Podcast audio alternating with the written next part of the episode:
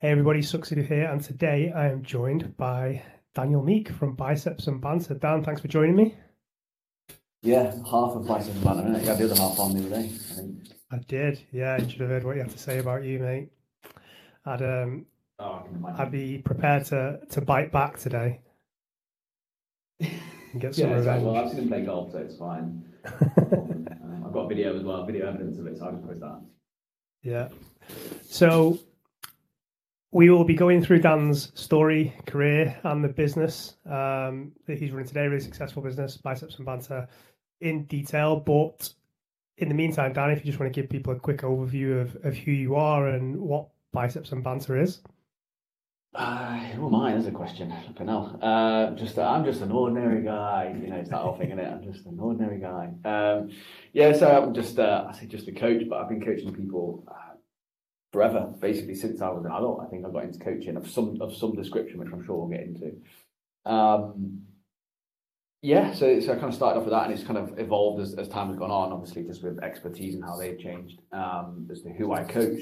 Um, but yeah, I've always always coach people. Um, which yeah, it's funny. I literally from I'm just thinking, even before I don't know, even when I was 14, 15, I was coaching.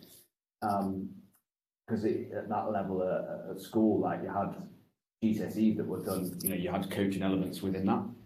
Um, to go into primary school for coaching, which is um, so I've always always done it, and then and Banter is now a, a business and a company, which again sounds crazy to say out loud, um, that provides, I suppose, fat loss coaching and now also coaching other coaches um, on how to, I suppose, build build a business that they may wish to, to build that maybe looks similar to what we've done. Um, and that's kind of where we're at now. Um, I suppose we'll talk about how that's evolved over the last sort of um, yeah four or five years, I guess, um, what it is today. 100%. So, am I right in thinking that you got your start in the industry in professional sport? Was that step one? Yeah, step one. Yeah, so I um I think it was about the age of sixteen. Um, so just as I was going into A levels, I remember that I knew I wanted to do this uh, or go into professional sport as a career because I picked my A levels based on what I thought people at university would, would, would want. So I did biology, PE, and psychology, and uh, I did IT as an AS level. I. Um, and I sort of went down that route of I could I wasn't good enough to play sport professionally. I realised that at 15, 16, I wasn't good enough. I was like, right, well, how can I be involved in sport um, and, and still still kind of be in that arena? And at the time, um, sports science wasn't really.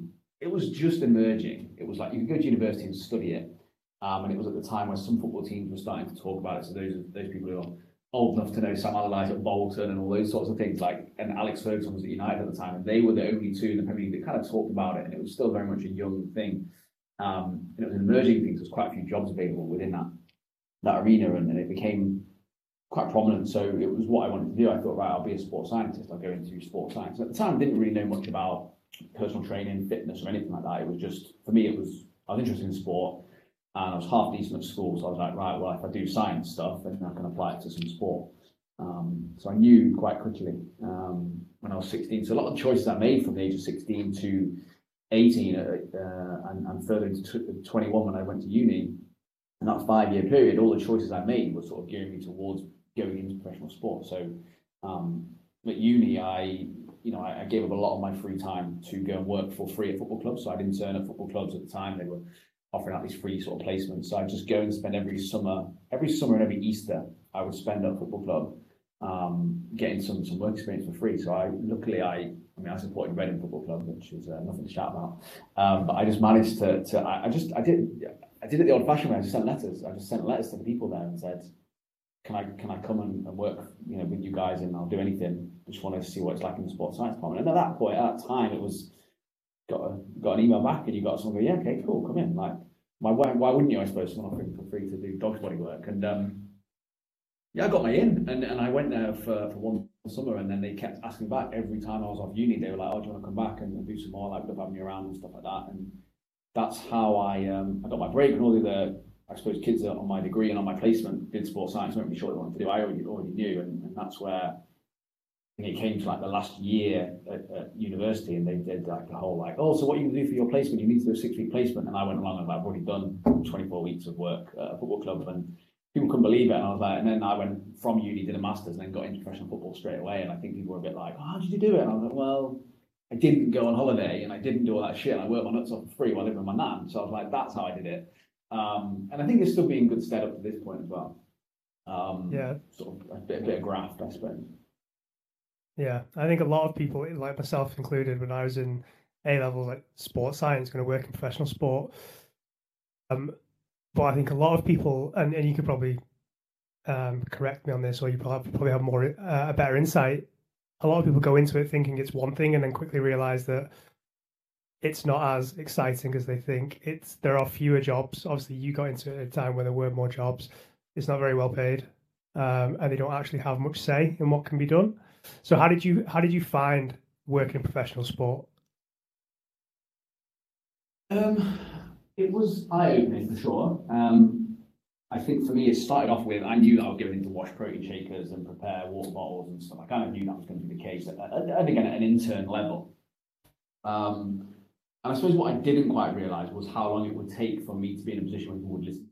Um, and I think it's one of those where I was never afraid of hard work. So I, again, I knew it would be a case of, of, of that. And, and so yeah, in terms of like getting people to to take me seriously, I realized I think I realized quite quickly that, and I saw other people get absolutely eaten alive because they weren't prepared to almost um, stand up for themselves a little bit, but also have a bit of banter and have a personality. And I think luckily for me, um, having done the work for free in, in football, when I got to the point where I was actually in there on a in a paid position, I quickly realised that to get people's respect, you have to almost join in and um, have fun with it, have a bit of banter, and, and, be able to take it as well as give it a little bit. And it was very much based on your personality. And I quickly realised that you can know everything in the world, you can have all the degrees and all this sort of stuff, but if you did, they didn't like you as a person, you were not going to get anywhere.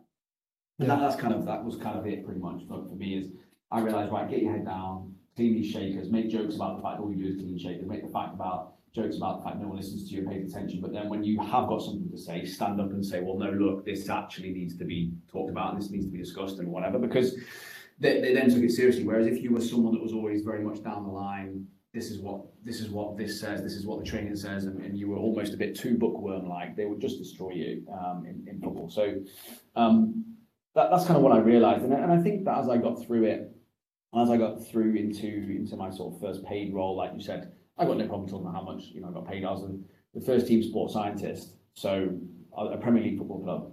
Um, we got well, I was in the championship at the time. We got promoted that year. Um, I was on twenty two thousand pound a year. Um, I think they knew that they could pay me so so little because I was um, it was my first paid job in, in, in the industry. I was still quite surprised at how low it was, but I was like, right, cool. Again, get your head down. You'll be fine. In, in a few years' time, you'll be at the top level with everyone else. Um, and then when you realize how much work you had to do for it, I remember in my first year, I remember sitting down over the summer. Um, bearing in mind, you have to work Christmas Day, Boxing Day. Um, you know, at any point, the manager, if, if a player has had a bad game, I will never forget, players get beat 4 0 on Saturday, you've arranged to go drive home to see Mrs. on Sunday, drive back Monday for work, and the team lose 4 0. He's like, You're all training on Sunday morning. You're, you're in training on Sunday morning, like job of a hat on a Saturday at 6 pm. Um, again, Christmas Day, all this sort of stuff, and obviously have a longer break over the summer. But then it came to that summer, and they said, "Okay, cool. So here's the rota for who's in and who's off over the summer." I was like, "What?" Like, I was injured players, and obviously sports management to kind of help them. So I think I had like two weeks off over the summer, no holiday during, not holiday during the season, like that. And I just remember I had to do all the reserve team games. Used to have to travel away to like, you know, Bradford, Sunderland, like from Hull, which is not not easy on a Wednesday night um, when you got training the next day on Thursday. And I remember working at like hourly pay, and it was like four pound twelve p an hour. Um, and I was like, oh, do I really want to want to be doing this? And then went back for the first season in the Premier League. It was. Um, and I remember going back in and thinking, okay, cool, I've got a year under my belt. Hopefully they'll listen a bit more to me now. I went away on pre-season tour to Portugal or whatever. Um, and I'll never forget like seeing at the time I think they hired someone else. They hired another like head of S and C who came in. He was like a forty year old guy, so knowledgeable, knew everything. Been at Loughborough University, been at Man City's academy. And for him, this was like a step up to in the first team. And within a week, within a week, the management and the manager's like fitness coach mate, who was just no one basically, just just a guy with a whistle who shouted, "Yeah, run more." Um, decided within a week that they didn't really like him, didn't really get on with him, personality wasn't matched. I was just sat there and I could see it all unfold in front of me.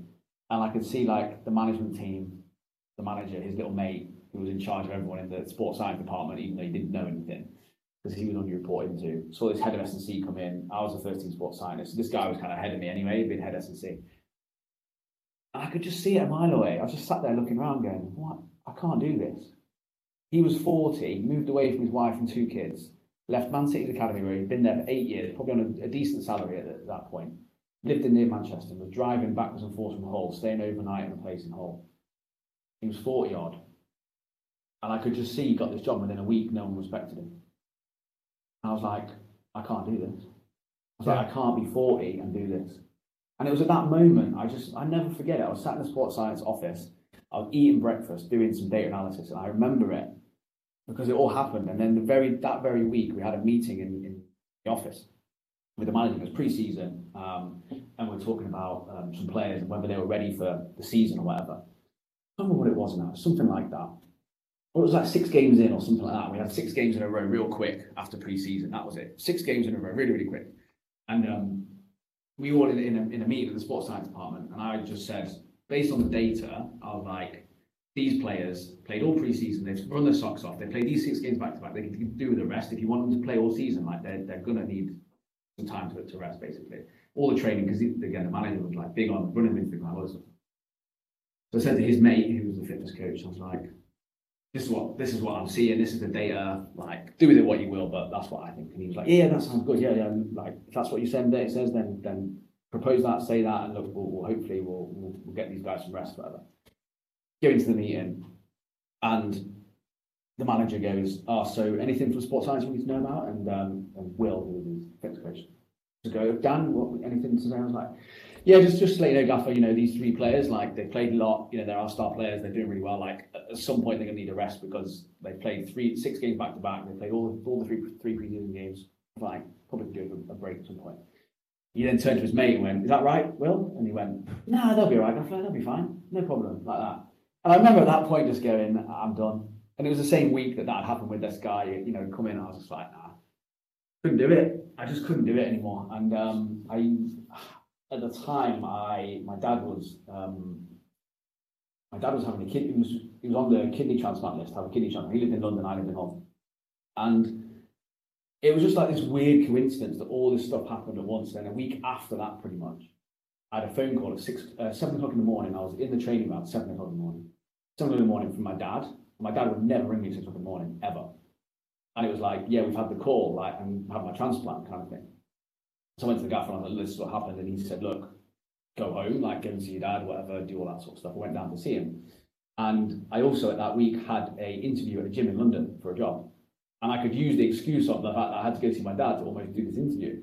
Went into London, had the interview with this gym, and that was it. It was all done in the space of like two weeks. I handed my notice in, and I just that moment I realised that I just couldn't do it anymore. I just couldn't see the the politics in the world of football. I was like, I couldn't do it.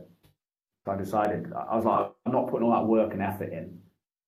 But the next 18 years to be treated like that guy was, even though he knew loads of stuff and he was really, really good, just couldn't do it to myself. Um, so I, I kind of used that as a reason to, to move back to London. And then, uh, did any at this point are you thinking I want to run a business or or anything entrepreneurial, or are you just thinking I'm going to go and be a personal trainer, fitness coach, work in a gym? Like, what's in your head at that point? At that point, it was I also had a girlfriend at the time. We lived in London, so that was kind of part of it. I think my, my, my initial view was I wanted a bit more autonomy because I realised that in football, again, I was just working whenever someone else told me to work, and the hours were ridiculous. And I thought, well, being a PT, I can choose my own hours. Um, but I think I'd also kind of wanted a bit of my my life back because I felt like I'd given away so much to try and make it in football between the age of, like I said, probably you know 18 to 23.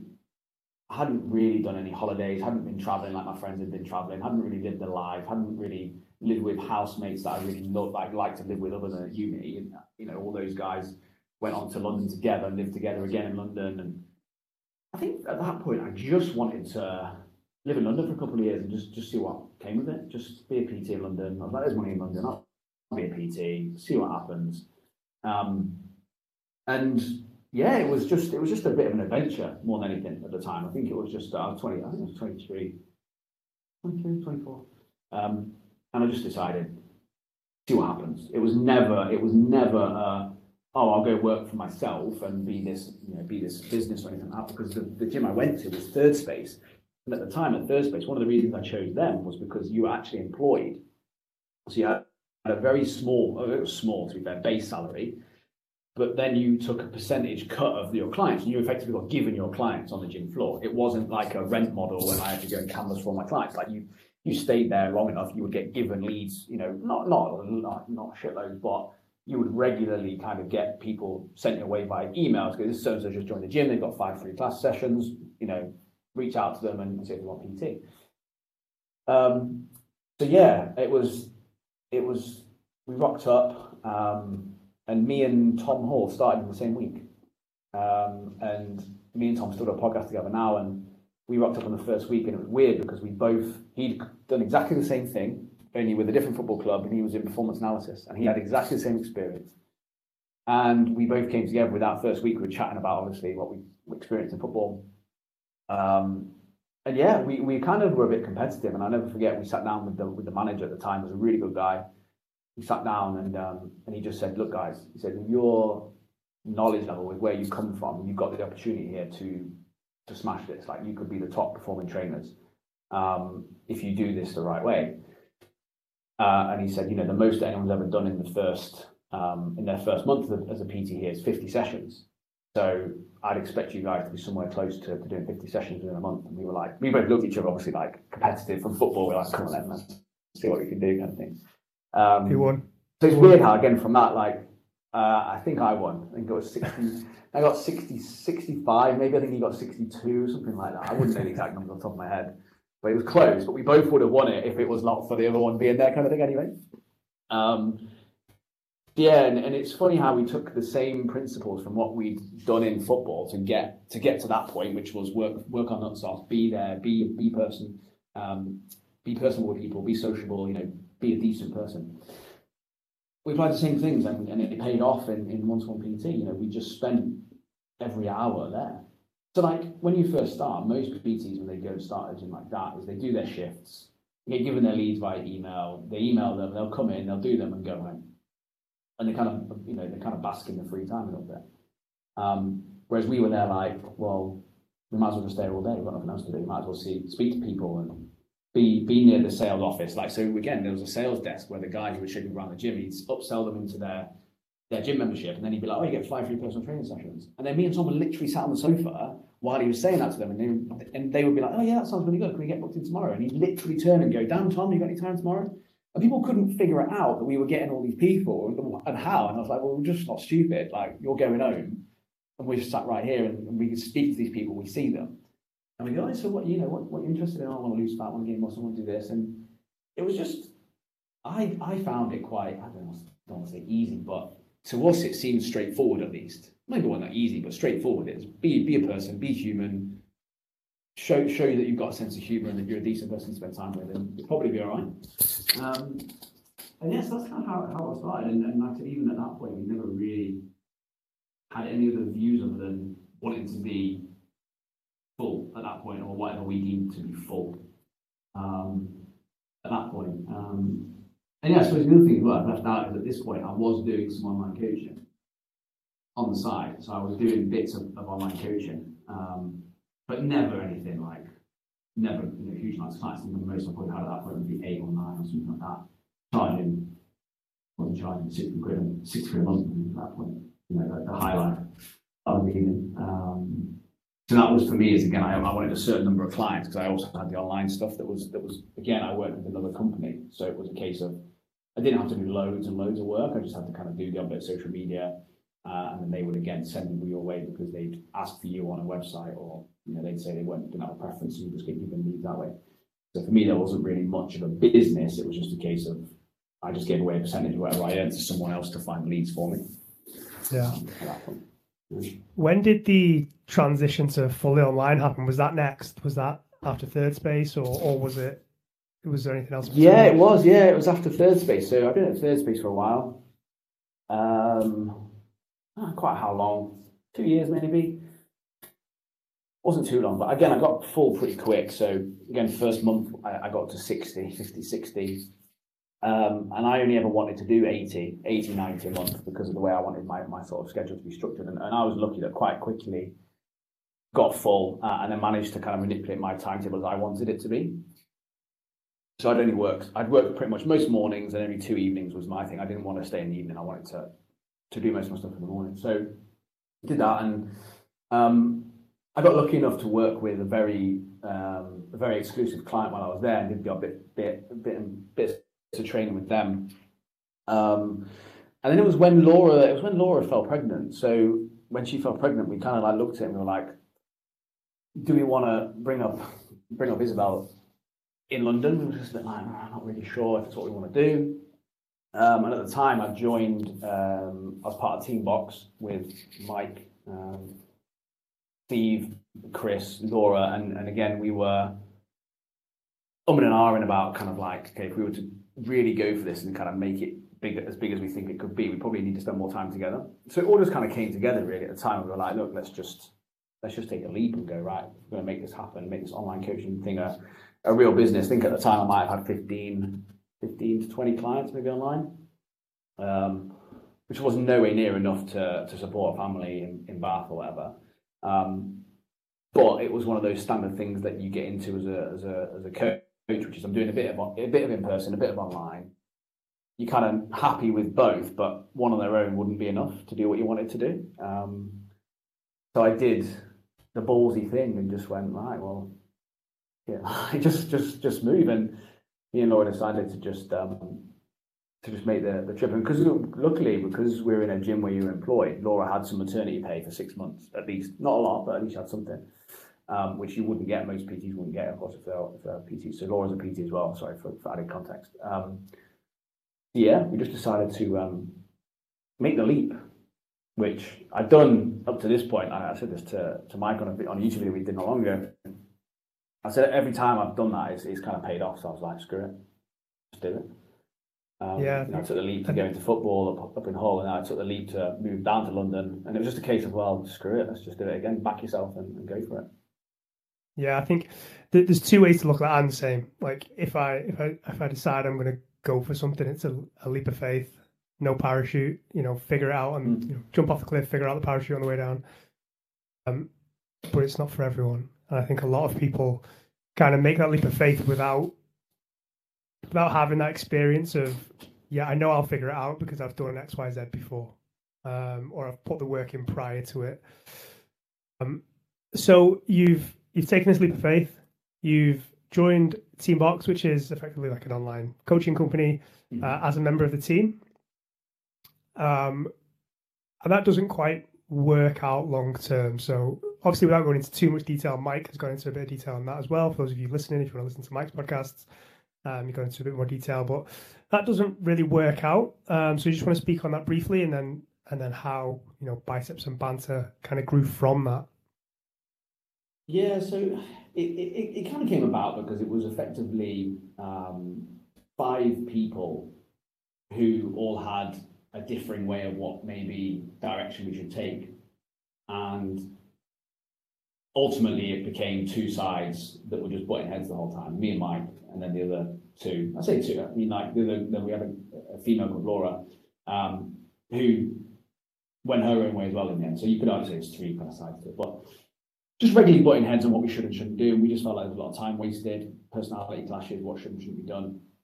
And me and Mike just spent a lot of time together through that. And and, and because of the, the, the, the clashes and what should and shouldn't be, it was like, you know, things like what should be put out on social media, what should be done for launches, and all this sort of thing. Um, the the main guy, Steve, didn't want his, his name associated too much to maybe some of the stuff me and saying I'm talking about, which again, it's his prerogative, I suppose, to a certain degree, but it then became very clear that it was his thing, not, it was supposed to be like a joint thing, we are all in it together. And then it quickly became apparent, and maybe Mike's going into this in more detail, that it, it, wasn't. It was kind of like, well, I don't want my name associated with that stuff. It's like, I mean, I thought this was a, group thing. So that was kind of where and Banter started as a YouTube channel. Um, we were like, okay, cool, okay, we won't put under your name, we'll put it separately, we'll just put out some, some fun videos and do what we want to do. Um, so yeah, that, that's kind of how the, the channel came about. And then it just became apparent that as we started doing more and more of them, that they'd like I said, it was just we were growing apart in terms of what we believed and what we thought the best way of going about things was. Um, and uh, yeah, I suppose another leap of faith was taken where it was like uh, something happened. There was kind of a big a big thing that happened. Um, it was funny enough when I was away training my client, my sort of quite exclusive client that I trained at the time. I was away training him for a couple of weeks in Paris, and um, Mike was away on holiday at the time, I think, as well. And something had been done behind our back that we'd all planned, been changed to suit the other person's um, way of doing things. And we were just like, I'm done. We're just done with that. When we get back, we're telling them we're done and we're going our own way. So we decided to, to again take another leap of faith and do that. And I remember we were a bit nervous at the time, but less nervous this time because we were like, no, we genuinely believe that this is the right way of doing things. Grow and we'll be bigger. And um, there's this false sense of security. I think sometimes as a group, um, even if things aren't going well, you kind of assume, well, it's the like shared responsibility thing of, well, if if I do badly, everyone else does badly, so it's not as bad, which is ridiculous when you think about it. But um, there was a bit of that, so we just decided to um, to run with the YouTube channel and, and kind of go all in on it, really. Um, and felt as if we'd be able to do everything our way and how we wanted to do it. Um, it's safe to say it's uh, worked out all right, I think. So yeah, it's um, yeah, definitely. started off with like just a YouTube channel, and it's and it's and, it, and it's now much more than that. But but again, the same. I think the same message is still there. I think throughout our, our time of working together, I think the same. One thing that we've never wavered on is our message, even and put across, right or wrongly. But again, it's, it's led to us doing okay in terms of business. So we kind of again felt a bit vindicated in our decision to go right with our own thing. Because I think the other two guys um, uh, not not kind of doing as well maybe. So it, it, kind of feels a little bit like, well, at least we've grown and gone to do everything our own way and kind of worked out for, for the best for us. So that's kind of the way we look at it. Yeah. So biceps and banter today is one-to-one online coaching. You have your clients, Mike has his, you have a team of coaches, um, a group program, and obviously a business education mentoring element to it as well.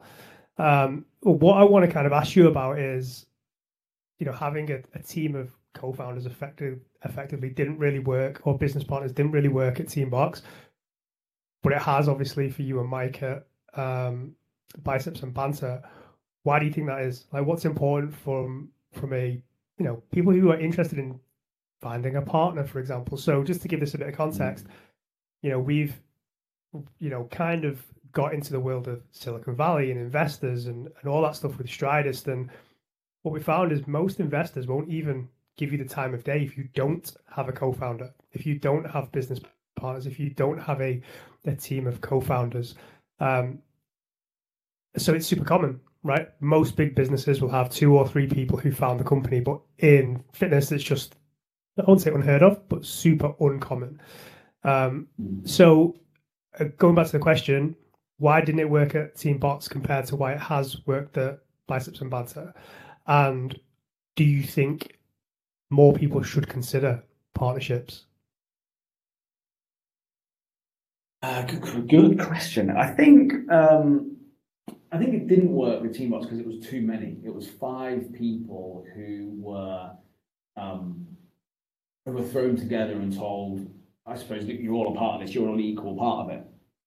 Um, and there's a lot of different voices, a lot of different way of doing things. And I think it would have been different had it been that we were like co-founders and we had people working underneath us doing the bulk of the work. But the problem was that we were all at such a small level of a, of a I don't want to call it startup at that level, it's just five people working together, is that our own individual income was dictated by our clients. And then there was kind of like this overarching brand, which kind of like dictated how well that did, even though it was down to us as individuals to get our own clients, as it were. So it kind of felt a little bit like, well, we're being hamstrung by a big brand message, but we can't do things that we know would work to get one-to-one clients, which kind of was a bit, a bit annoying from, from that point of view. Um, and I think as well, like just to be honest, I just don't think, I don't think the chemistry was right between all the people that were there. I think it was that that was that's what it comes down to. I don't think it was a case of there was anything amazing wrong. Probably a bit naive in business sense as well. We just hadn't really run businesses at that point. We were just we were just all online coaches, all PTs previously, and been thrown together in our first kind of thing together. Um, so I wonder how many of those people, like say in Silicon Valley stuff, and the co-founders strike, you know, strike lucky with the first thing they do together or first thing they ever do. I'd imagine there's a bit of there's the few failed things first to realize, well, I don't like working with that type of person, or I do like working with that type of person. And I think for me and Mike, the reason that we sort of branched off together was that our values were just pretty much the same. Um, we spent a lot of time together, not only in a work sense, but also personally. Like our sense of humours are the same. We get on, like the same things on TV and all that sort of stuff. So it was very much a case of our values were aligned from from that point of view, um, and we get on outside of work. Like we would, if we were just to go for, for a drink or food or, or, or watch some sport, would, we'd have similar views and similar ways of doing things. But for us, the biggest thing is our sense of humour is, is the thing that, that, that kind of binds us, as it were. Um, which I think is saying of most most friends, I suppose. I think you probably get on mainly because you find them fun to be around, or you you know you find the same things funny. Um, and, and it kind of bled into our fitness content, I suppose, to a certain degree as well. And I think the key thing with with having someone in a partnership is that you have the same values, which I think is, is key, but then also that you have different strengths. So we have the same values. We know what we want out of our business, but we have different strengths within it. So Mike is a little bit more creative and probably a little bit more um, comes up with more ideas, comes up with more of the strategy maybe for like what would be good in the future, where we can go with things. And I'm more of the person that actually turns that into a reality of what does that look like from a logical standpoint and how are we can make that work.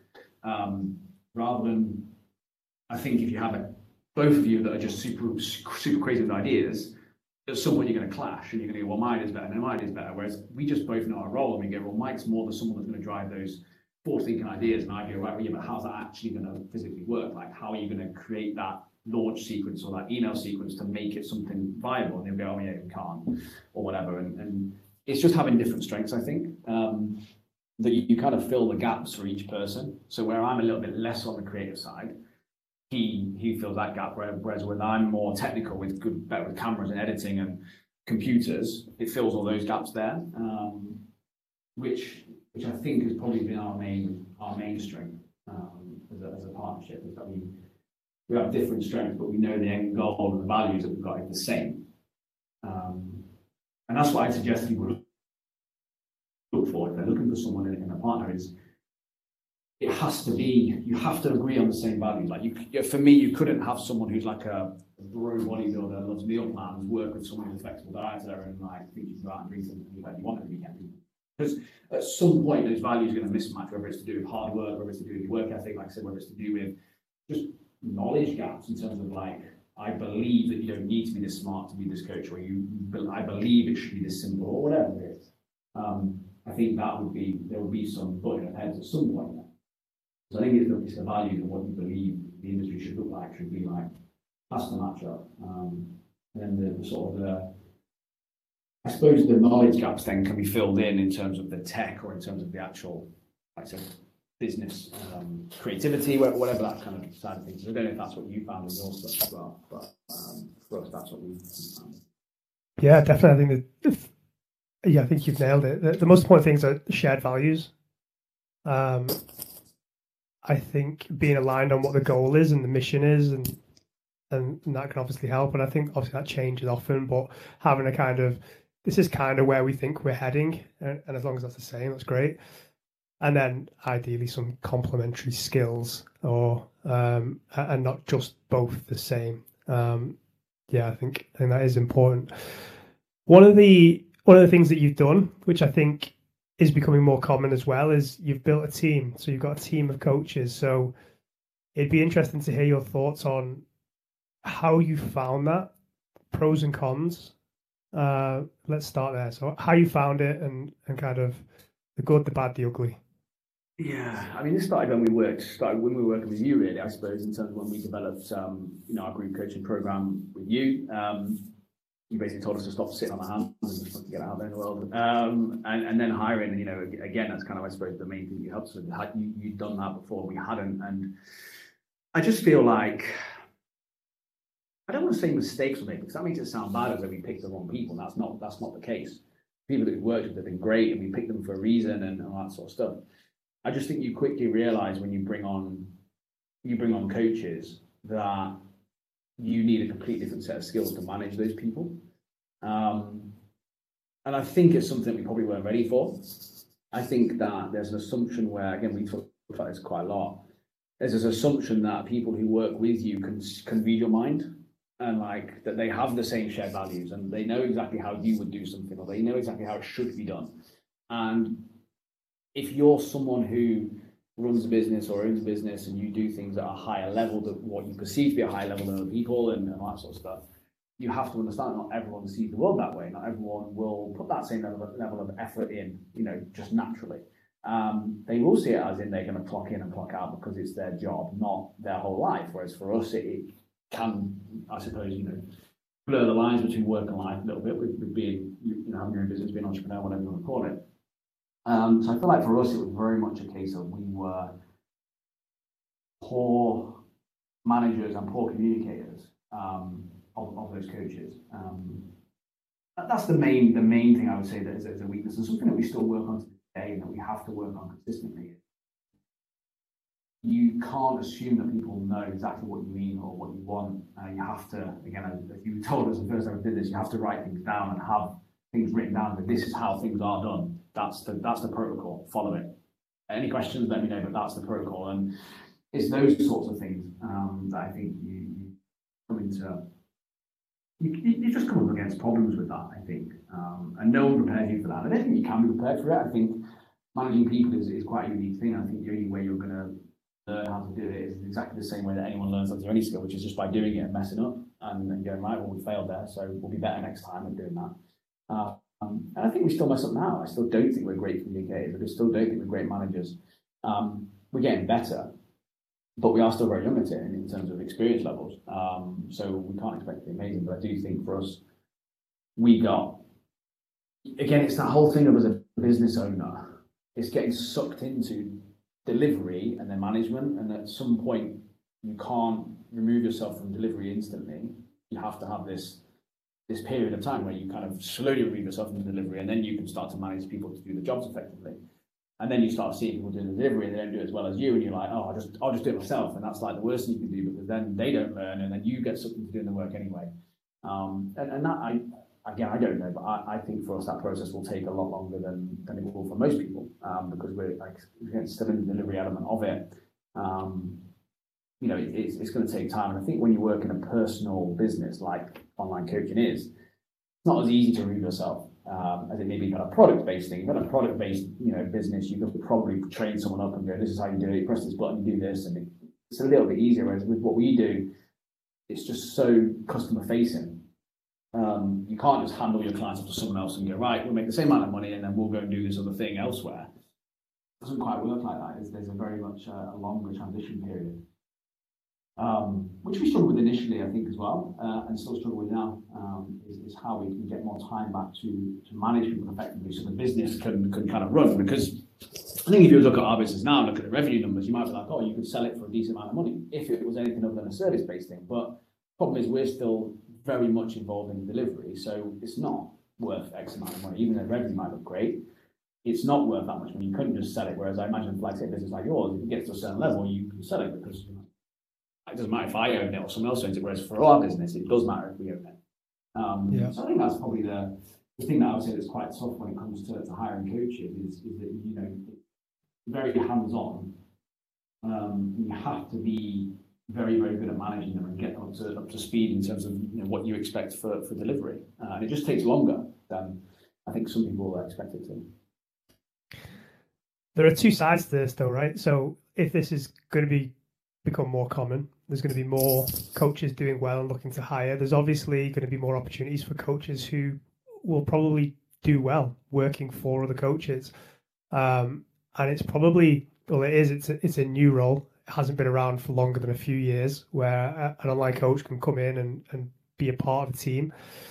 Um, what advice would you give to a coach to help them be a great member of somebody else's coaching team, add value to the business? Um, how could they, you know, just just do a great job and, and add, like I said, add value to the business? I think again, making that person's making that person's life easier that you work with. I don't want to say work for because I don't think you ever work in this kind of industry. I don't think you work for them. There's definitely working with them element to it.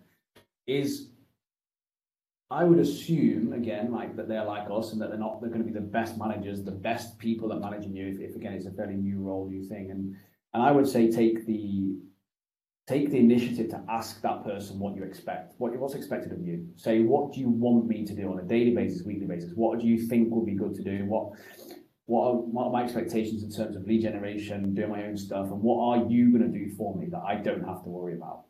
I think that's the key, the key thing is being very, very clear on, on what you provide and what you give. So, given to give an insight into that, it, uh, what we do, we don't um, provide sort of direct lead generation, as in you're going to get X number of leads through every single week, and you're going to email them and you're going to send them. That's not what what we provide. What we offer is a group coaching program that runs uh, pretty successfully, has over 100 people in it per intake. We do five to six intakes a year and there's an opportunity to upsell those people into coaching. But you still have to post your own content. You still have to make sure that you're present on social media. You still have to be yourself. And what we provide is, well, you don't have to worry about any email marketing. You don't have to worry about any launches of any of those products. You don't have to worry about any admin from that side of stuff. You just have to turn up on social media and be yourself. Um, you're still going to get organic leads in as we do normally, but under our brand, you you have that, I suppose, elevated status of being part of the brand a bit of exposure to, to a certain degree um, as being part of that brand, but it's it's more a case of well, you get to have a group coaching program that you couldn't run on your own because you don't have the infrastructure, um, and likewise you don't have the money to pay for ads, maybe you know um, marketing and copywriting, email launches, all that sort of stuff. Um, so it's just about being very clear on what you provide because I think some people have this assumption if they were to join an online coaching company, they would just get given all their leads, and some of them do get given all their leads. And I would say that is you, expect a much higher percentage to be taken off that and given, you know, given to the company. So I think for us, what we provide is a lot fairer in terms of percentage that we would take as a company. Um, because of what we expect that person maybe is a little bit higher than what others expect. Because I've seen some coaches join coaching companies who I know of, and they just don't post on social media. They just don't. They never turn up on social media. I'm like, well, that's a pretty cool gig for that coach. But again, expect to not make huge amounts of money per client that you would do if you would work with us because we still want to have a presence on social media and all that sort of stuff. So straight away it would be ask that company what you expect, what's expected of you on a daily basis, uh, and what you know they don't have what you don't have to worry about effectively. And I think that will be a good place to start. Then you know from day one, right? I have to post on social media, or I have to do this, I have to turn up to do this, or I don't have to do that, whichever way. Um, I think that would be the, the main thing. Um, I would say. Cool. Okay, so biceps and banter, successful one-to-one online coaching business for yourself, for Mike, a team of coaches with one-to-one online coach, uh, online clients, and a successful group program. So, why have you moved towards business mentoring and business coaching, business education? Um, mainly because we at the time were coaching a lot of personal trainers. So probably I would say a third third of my clients, I think maybe maybe Mike might have a little bit more. I'd say about a third of my clients were, were personal trainers. And we just regularly get asked, well, what would you do here? What would you do here? Like, you got any advice on this, any advice on that? Um, and then we were kind of like looking around at, at some of the advice that we'd seen, you know, being given by other people um, other mentors and other, other people in our space that we, we'd known of and heard of and all that sort of stuff. Um, and we're just like looking around and being like, hang on a minute, we've got a pretty successful business here. We haven't done anything that they're talking about. Like anything. Like they were talking about some really, really you know, weird stuff. Um, so we're just kind of like, is this advice even right? Like we're not sure. And obviously, like we worked with you and we got to a position where, again, with, with you, it was there was never any sort of like crazy tactics. It was more a case of like, well, does that align with what you want out of your life and your business? Is that going to work for you? What's the end goal? Like, it was all very much a case of like, you listen to us first and then we talk about what the outcome might be. And it seemed as though everyone else was just handing out the same blueprint to people and going, we'll do this and you'll get clients. And we would just see some of the content that was going out and some of the things that our clients are being told to do by the mentors. We were just like, why would you do that? Like, that seems bonkers. And we'd get clients say to us, well, I've been told to do this, but I noticed you guys never do it. You guys do all right. When I, yeah, we do all right. We haven't done that. And it just, it, it just, it just came about because we were like, okay, what is the next evolution of what we're doing? Are we just going to coach people one to one, fat loss forever? No, we weren't going to do that. So then we were like, okay, cool. So what's the next logical step? Well, we're getting these questions. We're getting people ask us these questions. We're already training as a PTs. Is there a market for us to go into this area? And we were a bit nervous about it because I don't think it's a particularly well respected area um, of, of, the industry. I think it's full of full of people who are out to, to make a quick buck. Um, and I, will be honest, I don't think any of them know as much as maybe they might be. It looks like they know and all that sort of stuff. I think a lot of it's regurgitated and things like that. Um, and it and it came back down to when we started doing one-to-one coaching. We were always like, there's people out there selling meal plans, selling chicken, broccoli, and rice. You know, Mike had fallen for that when he was a bodybuilder. I'd done it to a certain degree when I was at uni. Um, and we used to remember saying to people, well, if we don't fight against it, we're part of the problem if we don't highlight this is wrong and that there's other ways of doing it, there's a better way of doing it, we're kind of part of the problem. And we kind of applied the same logic then to the to the business. I like to call it a coach, and I hate the word mentoring. Um, I know that's what we're going to get called. I just, I just think it's such a negative connotation. But we were like, well, let's see if we can coach coaches and how to do what we've done and how we got where we are, and we can start putting some content out and see if people like it and see if people think there's a you know that we can help them. And that's that's literally how it evolved. Was we have enough people that followed us for long enough um, that were like, yeah, we want your help. And I've not been doing it long, um, maybe what, six, seven months in already. And I'd say 50% of our clients each now are, are, coaches that are asking for, for business help. And I, I still feel a little bit of an imposter syndrome with it, but I also feel that that's a good sign. I think I've always felt that in any job, new job, and new role that I've taken on. I felt that in football. I felt that when I was a PT. I remember being nervous as anything at my first PT session, even though I'd trained professional footballers for you know doing sessions outside it, still felt nervous in this one-to-one PT session, and I think it's always a good sign. So I was like, well, let's just embrace it um, because we know we're doing the right thing. We know we're ethical. We know we've got the right people's you know, people's interests at heart. We'll do it our way. We'll do it differently. Um, and, the feedback so far has been on our content and our stuff like, yeah, you guys just do it differently. Everyone else is saying this stuff, but you're saying the opposite, and you've been successful. We've got clients that have been successful doing the same thing, and it's kind of yeah how we've always gone about things really, which is to do things a little bit differently um, and show people that again, there's no blueprint. It's a case of yeah, there's principles you could do following, but I don't like seeing everyone being put through the same, the just the same thing. Everyone, and it's like, well, if you don't succeed, it's you're, you're the problem. And it's like, well, no, it's just that the blueprint wasn't right for you. So we kind of like taking a different approach to it, um, which again isn't isn't as sexy, isn't as isn't as big on the money side of things, but it is a case of, you know, well, you know, if you put the work in and you work hard enough in a year's time, you could be in a position where you've got a full-time salary as an online coach. Um, and I think that the thing that we hate about the industry is just how it's so become so money orientated and so driven on on on being successful based on how much money you make per month. And you know, you see some of the figures thrown around, and you know, I don't know the I don't know the quick maths on it, but you know, if you if you've got 20 clients no, if you've got 30 clients paying you £150 a month, that's four and a half grand a month? I think it's four and a half grand a month. Um, that's, a, yeah. that's, a, that's, that's a ridiculous wage for most people. That's, that's, a, that's a really good amount of money. You know, you're talking some high level people, you know, high level jobs getting paid that amount of money. And for some reason, for my coach, that's not good enough. Like, that's not okay. Like, that, you've only got 30 clients paying £150. And to me, it just seems mental. Like I was starting professional football on 22 grand a year, and I know for a fact that there's people at that level now being paid less than four and a half grand a month, and they are higher than I was at that time. They're in their 30s, and it just seems a massive disconnect. So it's that kind of for us is, is why we want to go into this to show people, look, you work hard and get 30 clients in a year's time. That is an amazing result. But the way it's thrown around at the moment is, well, you should be able to get that in 30 days. It's like mental. Like no, like you'll do very well to do that in 12 months. But you know, even if it took two years, why is that a problem if it takes two years? Why is it a problem? Like you might actually figure out more by it taking two years because you'll know what works, what doesn't work. Um, so yeah, it was kind of for us, it was it was a natural progression.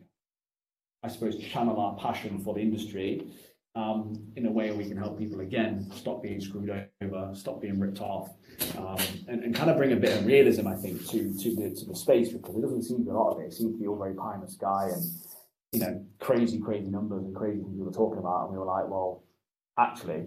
The, the, as with most things in fitness, it's not black and white. There's there's shades of grey in there, and, and that's kind of for us is where we, we spend a lot of our time.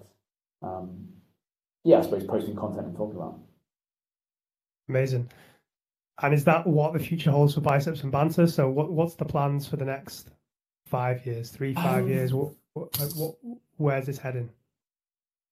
Honestly, we, we don't have we don't have any huge huge plans, um, which sounds pretty bad. I think we probably should have a plan in place. But I think when we look back and realise that we've only been doing biceps and banter for four years, it kind of makes us realize, is it four or five years? Maybe it's five, four or five.